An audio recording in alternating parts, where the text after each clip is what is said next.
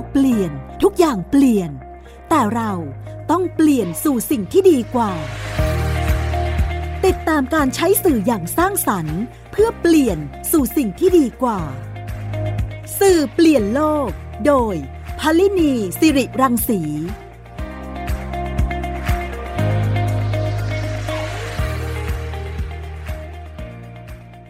สวัสดีค่ะคุณฟังคะสื่อเปลี่ยนโลกกลับมาพบกับคุณฟังอีกครั้งหนึ่งนะคะ ทางไทย PBS Podcast ค่ะ รายการที่คุณฟังติดตามได้ทุกที่ทุกเวลานะคะ ในหลากหลายช่องทางค่ะ ไม่ว่าจะเป็นในแอปพลิเคชันของไทย PBS Podcast เว็บไซต์นะคะทวิตเตอร์และ Facebook นะคะ ในชื่อของ Thai PBS Podcast เนี่ยแหละค่ะรวมไปถึงสื่อเสียงสมัยใหม่นะคะ ไม่ว่าจะเป็น Spotify, SoundCloud, Apple หรือว่า Google นะคะ โดย ค้นหาคำว่าสื่อเปลี่ยนโลกในช่องทางที่นิ้นได้บอกในข้างต้นเนี่ยนะคะ เราก็สามารถจะไปติดตาม แล้วก็สนใจในประเด็นไหนในเรื่องไหนเนี่ยนะคะ ก็เซิร์ชหาได้นะคะสื่อเปลี่ยนโลกมาพบกับคุณฟังในประเด็นที่เกี่ยวข้องกับการใช้สื่อเพื่อการเปลี่ยนแปลงนะคะ เราเชื่อว่าการใช้สื่อที่สร้างสรรค์จะนำไปสู่การเปลี่ยนแปลงสู่สิ่งที่ดีกว่าค่ะ และในปัจจุบันนี้นะคะคุณฟังคะเรื่องของ สังคมสูงวัยเนี่ยนะคะ ก็เป็นอีกประเด็นหนึ่งที่เราย่างก้าวเข้าสู่สังคมสูงวัยเนี่ยสมบูรณ์แบบแล้วนะคะในปีนี้นะคะ โดยมีผู้สูงวัยในประเทศไทยเนี่ยไม่น้อยกว่าร้อยละยี่สิบทีนี้ผู้สูงวัยหลาย ๆ ท่านเองเนี่ยเป็นผู้ที่มีจิตใจในการที่จะเรียนรู้สิ่งใหม่ ๆ ที่เกิดขึ้นในโลกดิจิทัลนะคะ วันนี้ดิฉันจะพาคุณฟังไปรู้จักกับผู้สูงวัยท่านหนึ่ง เป็นบิวตี้บล็อกเกอร์ที่มีคนติดตามไม่น้อยเลยทีเดียวนะคะ คุณจารีรัตน์จันสิริค่ะ หรือคุณยายจูลี่นะคะ ซึ่งเป็น beauty blogger อีกท่านหนึ่งที่เข้าสู่โลกโซเชียลมีเดีย อันนี้เป็นสิ่งที่น่าสนใจนะนี่คิดว่าผู้สูงวัยเองเนี่ย เรียกว่าเป็นผู้เชี่ยวชาญชีวิต ที่มีความรู้มีประสบการณ์ มีอะไรต่างๆ มากมายนะคะ ประกอบกับถ้าท่านเข้ามาสู่โลกดิจิทัลสิ่งที่ท่านมีอยู่ในเนื้อตัวท่านเนี่ย ก็จะสามารถจะเผยแพร่ แล้วก็ได้นำไปให้หลายๆ คนเนี่ยได้เรียนรู้นะคะ คุณยายจูลี่ก็เป็นท่านหนึ่งค่ะ ที่ได้นำเรื่องราวของท่านเนี่ย มาสู่โลกดิจิตอลนะคะ ตอนนี้คุณยายจูลี่อยู่ในสายแล้วค่ะ สวัสดีค่ะ สวัสดีค่ะ ค่ะ เสียงใส ถ้าดูจากในเพจนะคะ ติดตามจากในเพจเนี่ยจะเห็นหน้าไซส์ด้วยนะคะ ไม่ใช่เฉพาะเสียงใสอย่างเดียว ขอบคุณค่ะ ขอบคุณ ค่ะ คุณยายจูลี่เนี่ยเข้ามาอยู่ในโลกโซเชียลมีเดียเนี่ยนะคะ เริ่มตั้งแต่เมื่อไหร่อย่างไรอะคะก่อนหน้าที่จะมาทำเพจเนี่ยค่ะ ก็เล่น Facebook อยู่แล้วค่ะคือลูกนะคะ คือเราต้องเข้าใจว่าโลกโลกโลกมันไปแล้วอะเนาะค่ะวิธีการสื่อสารคือเลี้ยงเลี้ยงลูกยังไงให้เป็นเพื่อนกับลูกนะคะ ทีนี้ถ้าเราแตกต่างมันเหลื่อมล้ำกันเกินไปเนี่ย มันเลี้ยงลูกยากอืมแล้วบางบางทีสมัยที่ลูกสาวๆเนี่ยบางทีมีบางเรื่องที่เขาไม่คุยกับเรา บางทีเขาไปไปไปอยู่ในเขาคือเขาไปอยู่ในโลกของ Facebook เราก็ต้องตามเข้าไปอยู่ด้วย เพื่อ เพื่อจะเหมือนจะเข้าใจเขาเรียนรู้เขานะคะ ตอนนั้นลูกทีนี้ยังเป็นวัยรุ่นอยู่หรือเปล่าคะใช่ค่ะช่วงใช่เป็นวัยแล้วรุ่นค่ะค่ะแล้วก็เราก็จะเห็นเพื่อนเขาด้วยอะไรด้วย คือเราจะเห็นพฤติกรรมของเขาใน Facebook นะคะค่ะแต่ตอนนั้นก็ให้ลูกทำให้ อาศัยลูกนะคะค่ะแล้วมีอยู่ช่วงหนึ่งคือลูกก็ไปอยู่ต่างประเทศอะเนาะเขาโตแล้วล่ะ มีครอบครัวแล้วเขาก็มี มีลูกแล้วลูกเขาก็ คือเขาก็อยากอยากให้เราไปช่วยเลี้ยงลูกอืมแล้วสุขภาพลูกเขาเป็นโรคภูมิแพ้อะไรอย่างเงี้ย โดยแต่โดยส่วนตัวแล้วคือแทนตัวว่าคุณยายแล้วกันเนาะค่ะคือปกติแล้วยายเนี่ยก็เป็นพวกพวกธรรมชาติอะพวกออร์แกนิกดูแลสุขภาพอะไรเงี้ยค่ะอืมค่ะ ไปดูหลานเสร็จแล้ว มันมีเด็ก คนรุ่นใหม่เลี้ยงลูกไม่เหมือนเราเลี้ยงไงค่ะเราก็แชร์บอกเพื่อนลูกด้วยด้วยก็เลย ลูกก็บอกแม่ทำเพจเถอะ เราก็เชื่อลูกก็มาทำเพจแบ่งปันความรู้กันนี่แหละค่ะก็อ๋อคือมาทำเพจตรงนี้ประมาณสามปีค่ะอ๋อค่ะ เริ่มมาสามค่ะปีที่แล้วนะคะใช่ฮะก็ก็ด้วยด้วยการที่ลูกแนะนำนะคะ ว่า เออแม่ทำประโยชน์ตรงนี้แล้วกันอะไรอย่างเงี้ยอืมตอนนั้นเนี่ยเริ่มจากการที่เราใช้ชีวิตเหมือนกับในเรื่องของใช่ค่ะแล้วก็สนใจเรื่องเกี่ยวกับออร์แกนิกต่างๆ ที่ไม่มีใช่สารปนเปื้อนอะไรต่างๆ เหล่านี้ใช่ไหมคะค่ะ ตอนนั้นก็ทำใช้เองอาหารอ๋ใช่อค่ะ เลี้ยงหลานไปด้วย แล้วก็ค่ะทำไปด้วยทำเพจทำด้วยไปด้วยโอ้ใช่ค่ะใช่ค่ะ ก็คือไปเลี้ยงหลานที่ต่างประเทศใช่ไหมคะค่ะที่ออสเตรเลียค่ะ เรียนรู้ในเรื่องของการทำคลิปยังไงคะเพราะว่าคนที่ไม่ได้อยู่ในแวดวงทางด้านของการตัดต่อเรื่องของการทำเพจอะไรต่างๆ เหล่านี้เนี่ย ยุ่งยากในระดับหนึ่งสำหรับคนมือใหม่ ใช่ไหมคะ ตอนนั้นค่ะเริ่มยังไงคะคือถ้าเริ่มนะคะ ต้องบอกว่าต้องเริ่มที่ใจก่อนเอใช่ไหมอถ้าใจเราต้องเป็นถ้าเราต้องอยากเออทำเนาะอืม คือคือคือเราใจเราเราต้องคิดว่าที่สิ่งที่เราทำอะ มันไม่ใช่คอมเมอร์เชียลมันไม่ใช่การหารายได้อืมมันเป็นการแบ่งปันความรู้คือ ถ้าเราพูดเรื่องว่าคนสูงวัยแสดงว่าเราต้องผ่านโลกมาเยอะแยะแล้วล่ะค่ะมันจะต้องมีบางเรื่องที่เรารู้มากกว่า คนอื่นหรือว่ารู้มากกว่าเด็กๆ เพราะเราลองผิดลองถูกมาเยอะแล้ว ทีนี้การที่เราจะลุกขึ้นมาทำเพจเนี่ย ถ้าเราคิดว่าโอ้มันต้องเพอร์เฟกมันต้องดีอะไรเงี้ยเราไม่ได้ทำหรอกอืมใช่ไหมค่ะอันดับแรกเลย เรียนจากลูกก่อน ถามอะไรไม่รู้ก็ถามอืมลูกก็สนับสนุนค่ะเต็มที่ใช่ไหมเพราะว่าลูกอยากให้ทำใช่ไหมคะอยากให้ค่ะแบ่งค่ะปันลูกก็เลยคือปกติอ่อเป็นผู้ช่วยไปกด้ติวยเรา ใช่เราคุยกับลูกรู้เรื่องอยู่แล้ว โดยโดยโดยธรรมชาติ คือเราอยู่ในโลกของเขาด้วยอยู่แล้วค่ะก็พอลูกสอนเอาพื้นฐานมาก่อน อืมแล้วก็ลงมือทำค่ะมพอลงมือทำแล้วก็พอเราสนุกกับมัน เดี๋ยวนี้ คือสมัยสามปีที่แล้วเรายังไม่รู้ ยังไม่รู้เรื่องแอป ไม่รู้เรื่องตัดต่อเลยนะเราก็ทำของเราไปดิบๆนั่นแหละค่ะอืมค่ะนะคะ ก็ค่ะคิดว่าเราได้แบ่งปันความรู้ของเรา คือใครจะชอบก็ชอบใครไม่ชอบก็แล้วไป ใครคิดว่ามันมีประโยชน์ก็ดู ใครคิดว่ามันไม่มีประโยชน์เขาก็ไม่ดู คือทำแล้วแล้วกันน่ะทำแล้วปล่อยวางทำแล้วปล่อยวางทำแล้วปล่อยวางเนาะค่ะ คือถ้าเราทำคลิปออกไปมีคนหนึ่งคนได้ประโยชน์จากตรงนั้นมันก็คุ้มแล้วแหละอืม แค่นี้ใช่ไหมก็เป็นกำลังใจให้กับคนทำ ใช่ไหมใช่คะแล้วก็ค่ะเขาก็ได้เราไปใช้ประโยชน์ เราก็รู้สึกว่าสิ่งที่เราทำนั้นมีคุณค่านะคะ ใช่ก่อนเราต้องค่ะเชื่อก่อนว่าตัวเรามีคุณค่า แล้วเราก็ลงมือทำอืมเรื่องแอปเรื่องอะไรพวกเนี้ยเราเรียนรู้ได้ค่ะ ก็คือเรา มันไม่ได้เสียเงินอันดับแรกเลย มันมี มันมีแอปพลิเคชันฟรีแบบง่ายๆ เพียงแต่ว่าเราต้องเรียนรู้กับมันนะคะนะคะ แล้วก็เรื่องการตัดต่อเนี่ย ยากไหมยาก แต่มันเราไม่ต้องการเพอร์เฟกไงอืมต้องการสาระเอาสาระไปก่เราอนต้องการสาระเออแล้วก็ค่อยๆทำไปค่ะ แล้วจริง ๆ พอทุกวันเนี้ยแฟนแฟนคลับจริง ๆ ก็เป็นผู้สูงวัยอืมค่ะเขาก็ไม่ได้ต้องการเทคโนโลยีอะไรอะไรมากมาย อืม ไม่ต้องหวือหวาการตัดต่อก็ไม่ต้อง ทำอะไรที่มันเฟี้ยวฟ้าวเหมือนเด็กวัยรุ่นดูค่ะใช่ไหมไม่คะต้องไม่ต้องเออเคยเคยนะคะ เคยใส่เอฟเฟกต์เคยใส่เพลงอะ่ะค่ะแล้วคนที่ติดตามใน YouTube ตอนนี้มีอยู่ประมาณหกหมื่นห้าเนาะค่ะอือหือเขาก็ comment มาว่าคุณยายไม่เอาเพลงได้ไหมอะอยากฟังที่คุณยายพูด อยากได้สาระมากกว่า โอ้ฮะมีกลุ่มเป้าหมายค่ะชัดเจนนะคะ กลุ่มเป้าหมายชัดเจนค่ะ ใช่ค่ะใช่ก็คืออมเราก็ไม่ต้องไปกังวลเรื่องเรื่องอะไรเราคือ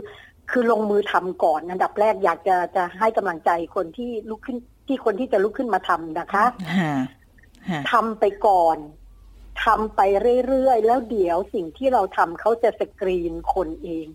ก็จะต้องมีคนที่ชอบชอบสิ่งที่เราทำนั่นแหละค่ะ อืมค่ะก็จะเป็นกลุ่มคนหนึ่งที่คอยตามเรา เมื่อสักครู่นี้คุณยายจูลี่บอกว่าตัวเองเนี่ยก็ผ่านประสบการณ์มาเยอะแยะมากมาย แล้วก็อยากจะแบ่งปัน ทีนี้ถ้าเป็นคนอื่นๆที่มีความรู้ในเรื่องอื่นๆเนี่ยการแบ่งปันเนี่ยในโลกโซเชียลนี่ก็ถือว่าเป็นช่องทางหนึ่งในการที่ทำให้ผู้สูงวัยเนี่ยได้แบ่งปันในเรื่องความรู้ที่ตัวเองผ่านร้อนผ่านหนาวต่างๆ มา เรียกว่าเป็นผู้เชี่ยวชาญชีวิตเหล่านี้เนี่ยให้กับผู้อื่นได้อย่างง่าย ๆ คือในช่องทางนี้ใช่ไหมคะ ใช่ค่ะอืมเพราะว่าบางทีเรื่องอย่างหนึ่งผู้สูงวัยเนี่ย ถ้าอยู่บ้านเฉยๆเนาะค่ะไม่มีอะไรทำเนี่ยอืมหนึ่งปัญหาคือเรานั่นแหละ ตัวเราเนี่ยแหละค่ะ ก็จะแบบซึมเศร้าเนาะแล้วก็พอทิ้งตัวเองเอาไว้นานๆ เรารู้สึกว่าตัวเราไม่มีคุณค่าอืมจริงๆ แล้วทุกคนมีคุณค่าค่ะฮะทุกคนในหนึ่งคนเนี่ยนะคะ จะต้องมีหนึ่งความรู้ที่เขารู้มากกว่าคนอื่น ที่ชำนาญกว่าคนอื่น ไม่ว่าจะเป็นเรื่องอาหารเรื่องแต่ว่าขยับไปนิดนึงคนทำบัญชีมีความรู้เรื่องบัญชีอืมคนทำเรื่องงาน handmade คืองานค้าประดิษฐ์ประดอยเย็บผ้า บางคนไม่มีความรู้เลยแต่เย็บผ้าเก่งฮะ บางคนปลูกต้นไม้เก่ง บางคนเป็นเกษตรกรอะไรอย่างเงี้ยค่ะ คือเราไม่ได้เจาะจงว่าจะต้องเป็นเรื่องความสวยความงามเรื่องอะไรที่มันพิสดารเลิศหรูอลังการอืมมันยังมีคนที่ไม่รู้ในสิ่งที่เรารู้ค่ะอืมอย่างดิฉันเนี่ยถ้าคุยเรื่องเกษตรเนี่ย ดิฉันก็จะอ่อนด้อยมากเพราะเป็นคนเมือง เออค่ะ ใช่ไหมคะปลูกค่ะต้นไม้ไม่เก่ง แล้วก็เรื่องทำอาหารพื้นเมืองพื้นบ้านอะไรอย่างเงี้ยดิฉันก็จะอ่อนด้อยมากอืมเพราะว่าเป็นคนเมือง ดิฉันก็จะดูดิฉันดูนะคะ ดิฉันชอบดูคลิปพวกอาหารอีสานดั้งเดิม ดูคลิปอาหารชาววังอะไรอย่างเงี้ยอืมค่ะ เพราะฉะนั้นใช่ไหมแต่ละคนเนี่ยก็มีจุดเด่น หรือมีข้อเด่นของตัวเองดึงตรงนั้นออกมาใช่ไหมคะแล้วก็ใช่ค่ะถ้าได้แบ่งปันก็จะทำให้เราเองเนี่ยรู้สึกว่ามีคุณค่ากับการที่ใครได้นำสิ่งที่เรารู้นำไปใช้ประโยชน์ได้นะคะ นี่เป็นสิ่งที่ที่คุณยายพยายามจะบอกว่าตรงนี้เองเนี่ยเป็นเป็นเรื่องที่เราออกมาจากคอมฟอร์ทโซนก็คือว่าใช่ทำให้เราอาจจะไม่รู้แต่เรา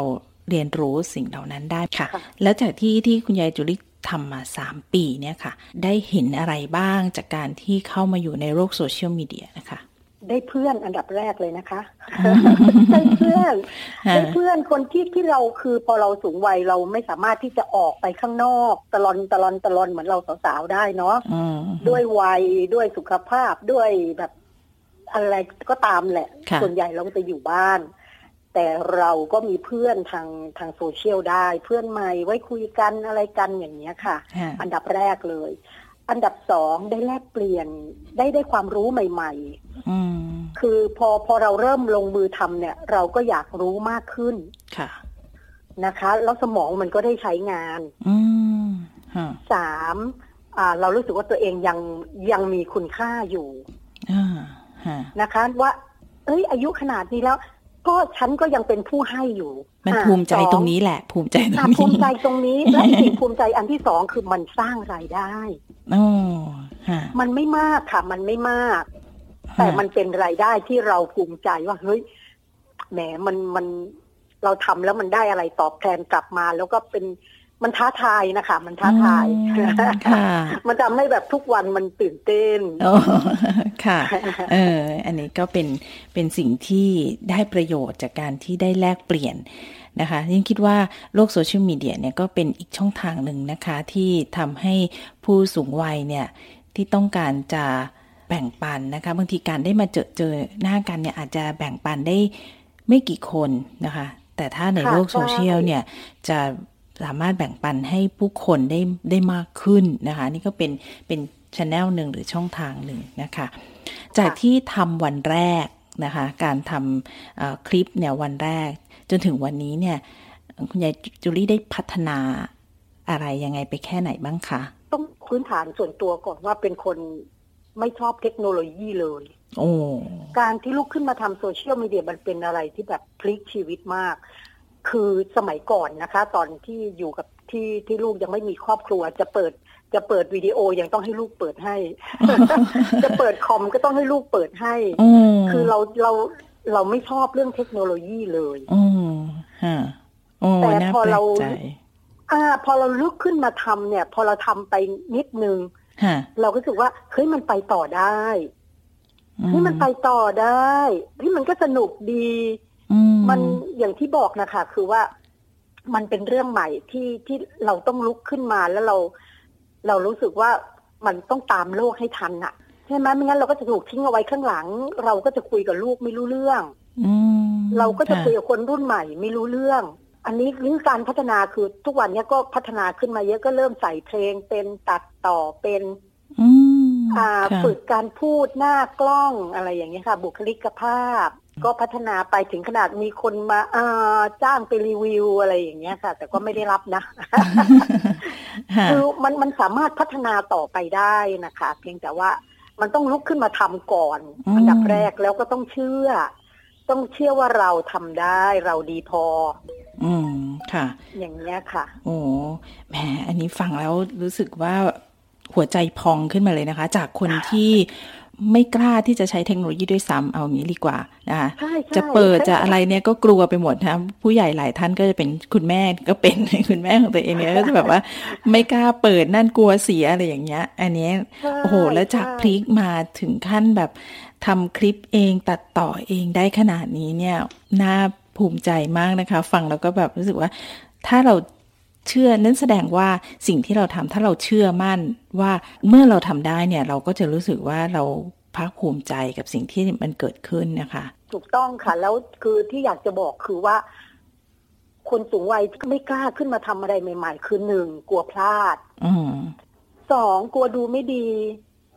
อืมสามกลัวทำไม่ได้ทำออกมาแล้วไม่ดี คืออันเนี้ยโซเชียลมันเหมือนเหมือนบ้านเรานะคะฮะ คืออยากจะบอกผู้สูงวัยว่า ในโลกโซเชียลใน Facebook หรือไม่ว่าอะไรเราต้องมองว่าอันนี้คือบ้านเราอืมเราจะทำอะไรเราทำอยู่ในบ้านของเรา มันไม่จำเป็นจะต้องดีเลิศหรู เราพยายามสนุกไปกับมัน แล้วก็เป็นตัวของตัวเองนะคะอืมหาให้เจอว่าตัวเองเนี่ยถนัดเรื่องไหนแล้วอยากพูดเรื่องไหน อยากทำเรื่องไหนอะไรอย่างเงี้ยค่ะ อืมค่ะ คือไม่ต้องรอเพอร์เฟกไม่ต้องรอเก่งลุกขึ้นมาทำเอา อย่าไปคาดหวังกับผลผลที่ได้ เอาเอาเอาลุกขึ้นมาทำก่อน ค่ะ แล้วสิ่งที่แบ่งปันความรู้ไปให้ในขณะนี้เนี่ยก็มีหลายเรื่องนะคะ ที่นิ้นเข้าไปดูเนี่ยก็มีทั้งเรื่องของอความรู้ในเรื่องของการใช้เครื่องสำอางบ้างละการดูแลสุขภาพของตัวเอง การออกกำลังกายส่วนใหญ่ก็จะเน้นเรื่องของการมีสุขภาพดีใช่ไหมคะ ใช่ค่ะ ใช่ใช่อืมเพราะว่าอันนี้คือดีที่สุดแล้วค่ะ เป็นสิ่งดีที่สุดของของยายจูลี่แล้วค่ะ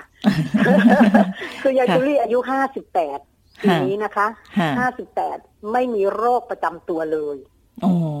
แล้วก็ที่สำคัญคือไม่เคยไม่ป่วยไปหาหมอ ไม่ปวดหัว ไม่ปวดท้องอะไรอย่างเงี้ยอืไม่ปวดไม่ไม่ปวดแข้งปวดขาปวดหลัง คือไม่เคยกินยา เลยแม้กระทั่งพาราเนี่ยยี่สิบกว่าปีเกือบสามสิบปีแล้วค่ะ โอ้โห อันนี้ต้องขอเคล็ดลับในการดูแลตัวเองแล้วค่ะทำทำยังไงคะ ในการที่ทำให้ร่างกายแข็งแรง ออกกำลังกายนิดชีวิตหน่อยประจำวันตามสมควร ตามอืมสมควรคือทุกอย่างไม่ไม่ต้องเดินสายกลางค่ะฮะอันดับแรกเลยนะ คือถ้าวัยไหนออกกำลังกายได้แค่ไหน เราต้องดูว่าปีนี้เราอายุเท่าไหร่เราออกกำลังกายได้แค่ไหน อ่า แล้วก็เรื่องอาหาร อาหารเนี่ย ต้องดิฉันต้องวางไว้เป็นอันดับหนึ่ง คุณไม่ออกกำลังกายก็ไม่เป็นไร แต่เรื่องอาหารสำคัญมากฮะนะคะ คือกินอาหารให้มันธรรมชาติที่สุด เดี๋ยวนี้พอผู้สูงวัยบางคนพออายุสูงวัยปุ๊บไปหาอาหารเสริมมากินเนาะฮะหนึ่งมันมันเปลืองเงินฮะสองจริง ๆ แล้วเมืองไทยเนี่ยเป็นเมืองของอาหารเสริมคือสมุนไพรอืม ผักผลไม้บ้านเรา นั่นคือยาทั้งหมด ดิฉันเน้นเรื่องอาหารเป็นยาฮะเนี่ยแหละค่ะ คือพยายามจะยังไงก็ได้ที่จะไม่เอาเคมีเข้าร่างกาย ถ้าเราอยู่กับธรรมชาติได้นะคะ ออกกำลังกายตามสมควรกินอาหารให้ครบห้าหมู่อืมไม่มากไปไม่น้อยไปคืออาหารห้าหมู่บางคนบอกโอ้ยฉันไม่กินข้าว ฉันไม่กินแป้งเลย บางคนก็ไปมังสวิรัตเลย คือเราอย่าค่ะไปสุดโต่งนะคะฮะ แล้วที่สำคัญสุขภาพจิตอืมเป็นเรื่องสำคัญนะคะทีนี้ถ้าเราอยู่กับธรรมชาติร่างกายเราก็จะจะจะไปเป็นธรรมชาติ เราไม่ไปสุดโต่งเราก็จะไม่ทุกข์อย่างเงี้ยค่ะ มันมันต้องประกอบกันหลาย ๆ เรื่องนะคะอืมค่ะทั้งเรื่สุองขสุขภาพภาพเนี่ยกายสุขภาพจิตนะคะใช่ค่ะแล้วก็ที่สำคัญความสุข อย่าเอาความสุขของตัวเองไปฝากไว้กับคนอื่น โอ้เอออันนี้สำคัญนะคะ ค่ะฮะต้องไม่ให้ความสุขของเรา ไม่ต้องไม่ให้ใครมามีผลกับความสุขของเรา เราต้องสุขด้วยตัวเอง อันนี้เป็นเรื่องของวิธีคิดด้วยนะคะเป็นเรื่องของวิธีคิดแต่ว่าก็คือถ้าเราเราสุขภาพจิตดีจะบอกเลยว่าพอเราสุขภาพจิตดีปุ๊บเดี๋ยวความคิดดีๆ จะมาสมองด้านซ้ายก็จะเปิด แล้วเราก็เวลาเราจะกินอะไร เราก็ เราก็จะมองกินของคือมันจะเป็นอัตโนมัติไปเอง สิ่งแรกเลยก็คืออะไรนะเขาเรียกใจเป็นนายกายเป็นบ่าวอะ อืมฮะคือถ้าเราเริ่มคิดดีเมื่อไหร่ เรารีแลกซ์เมื่อไหร่ เดี๋ยวร่างกายก็จะจะคัดกรองให้เราเอง เราก็จะกินอาหารดีๆ ไปเองแหมวันนี้เราได้เคล็ดลับความงามนะคะ ในช่วงท้ายรายการนี้เองนะคะ แต่จริง ๆ แล้วเนี่ยสุขภาพมากกว่าค่ะ คือสุขภาพดีแล้วความงามมันตามมาอ๋อค่ะ นี่ก็เป็นเรื่องราวของคุณใหญ่จูลี่นะคะที่ออกมาแบ่งปันในเรื่องของความงามนะคะ เรียกว่าเป็นบล็อกเกอร์สายบิวตี้ที่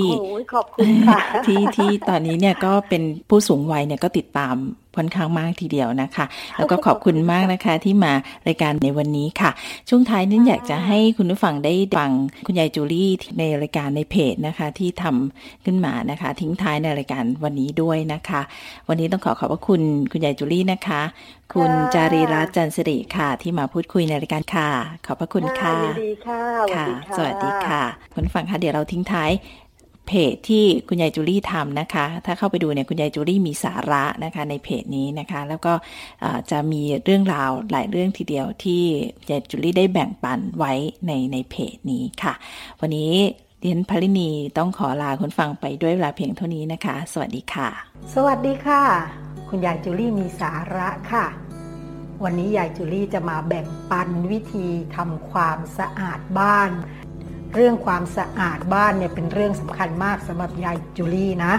แต่ว่าพออายุมากๆ การจะไปทำความสะอาด ด้วยใช้แรงขัดถูมากๆเนี่ยก็ค่อนข้างเหนื่อย แล้วก็ค่อนข้างลำบากพอสมควร ใครที่ติดตามยายจูลี่มาสักพักหนึ่งแล้วก็จะรู้ว่าปกติแล้วยายจูลี่ก็จะผสมน้ำยาล้างห้องน้ำเอง น้ำยา บะอะไรนะทอยเลตบอมยายจูลี่ทำน้ำยาเช็ดกระจกเอง เพราะว่ายายจูลี่พยายามลดละเลิกสารเคมีค่ะ เวลาเราไปซื้อผลิตภัณฑ์ทำความสะอาด ที่เขาขายกันตามท้องตลาดเนี่ยก็รู้ๆกันอยู่ว่าส่วนใหญ่แล้วเนี่ยมันเป็นสารเคมีอันตรายทั้งสิ้น สูดเอาเข้าไป ไอระเหยเขาก็เข้าไปทำลาย ไปทำร้าย ทางเดินหายใจเนาะเนาะโดนผิวโดนตัวก็ลอกมั่งไหมบ้าง แล้วก็อาจสามารถที่จะทำร้ายผิวของเรา แล้วก็คนในครอบครัว วันนี้ยายจูลี่มาแบ่งปันค่ะ สิ่งที่ยายจูลี่ทำใช้เองยายจูลี่เนี่ยทำผงทำความสะอาดอเนกประสงค์ค่ะทำใช้เองใช้ทุกอย่างเลยค่ะ ผสมน้ำ ล้างห้องล้างพื้น ล้างผนัง ล้างกระจก แล้วก็ใส่ลงไปในส้วมเนาะในชักโครก เพื่อที่จะสลายคราบเหลืองๆในชักโครก เราจะได้ไม่ต้องออกแรงขัดเยอะเนาะอันนี้วันนี้อยากจะรีบมาแบ่งปันวิธีการทำค่ะ ส่วนผสมก็ไม่มีอะไรมากมีอยู่สองอย่างเท่านั้น 1. เบกกิ้งโซดา 2. กรดมะนาวค่ะสองตัวนี้เราสามารถหาซื้อได้ ที่ร้านขายวัตถุดิบเบเกอรี่ มันจะถูกกว่าเยอะ จะประหยัดค่ะ จะประหยัดกว่า วิธีการทำยิ่งง่ายเข้าไปใหญ่เลย ก็ให้ตวงเบกกิ้งโซดาก่อน สมมุติว่าใหญ่จูลี่ใช้ถ้วยตวงใบนี้เนาะหนึ่งถ้วยเทลงไป ก็จะใช้กรดมะนาว แค่ครึ่งถ้วยค่ะ ง่ายไหมง่ายนะ ง่ายมากเลยค่ะ เสร็จแล้ว แค่นี้แหละค่ะ ซื้อมาก็มาเทเทเทผสมกัน วิธีการใช้เนี่ยสำคัญนะคะ ก็ตักมา ถ้าเราจะล้างห้องน้ำหนึ่งห้องนะคะ ถ้าจะล้างห้องน้ำหนึ่งห้องก็ตักออกมาสักสองช้อนกินข้าว นะคะ แล้วก็ผสมกับน้ำยาล้างจาน ใส่น้ำลงไปหน่อยนึง พอเราคนคนคนปุ๊บเขาก็จะเกิดเป็นโฟมค่ะ ไปป้ายนะคะ ใช้ฟองน้ำที่มีด้ามนะคะ แล้วก็ทิ้งเอาไว้สัก 15 นาที 20 นาที แล้วก็ไปล้างออก กระจกจะเงาวับพื้นก็จะขาวใส นนี้ยายจูลี่มาแบ่งปันค่ะ ผงทำความสะอาดอเนกประสงค์ค่ะ ติดตามรายการ สื่อเปลี่ยนโลก โดยพลินีสิริรังสี ได้ทางไทย PBS Podcast www.thaipbspodcast.com แอปพลิเคชัน Thai PBS Podcast และติดตามทาง Facebook กดไลค์ที่ facebook.com/thaipbspodcast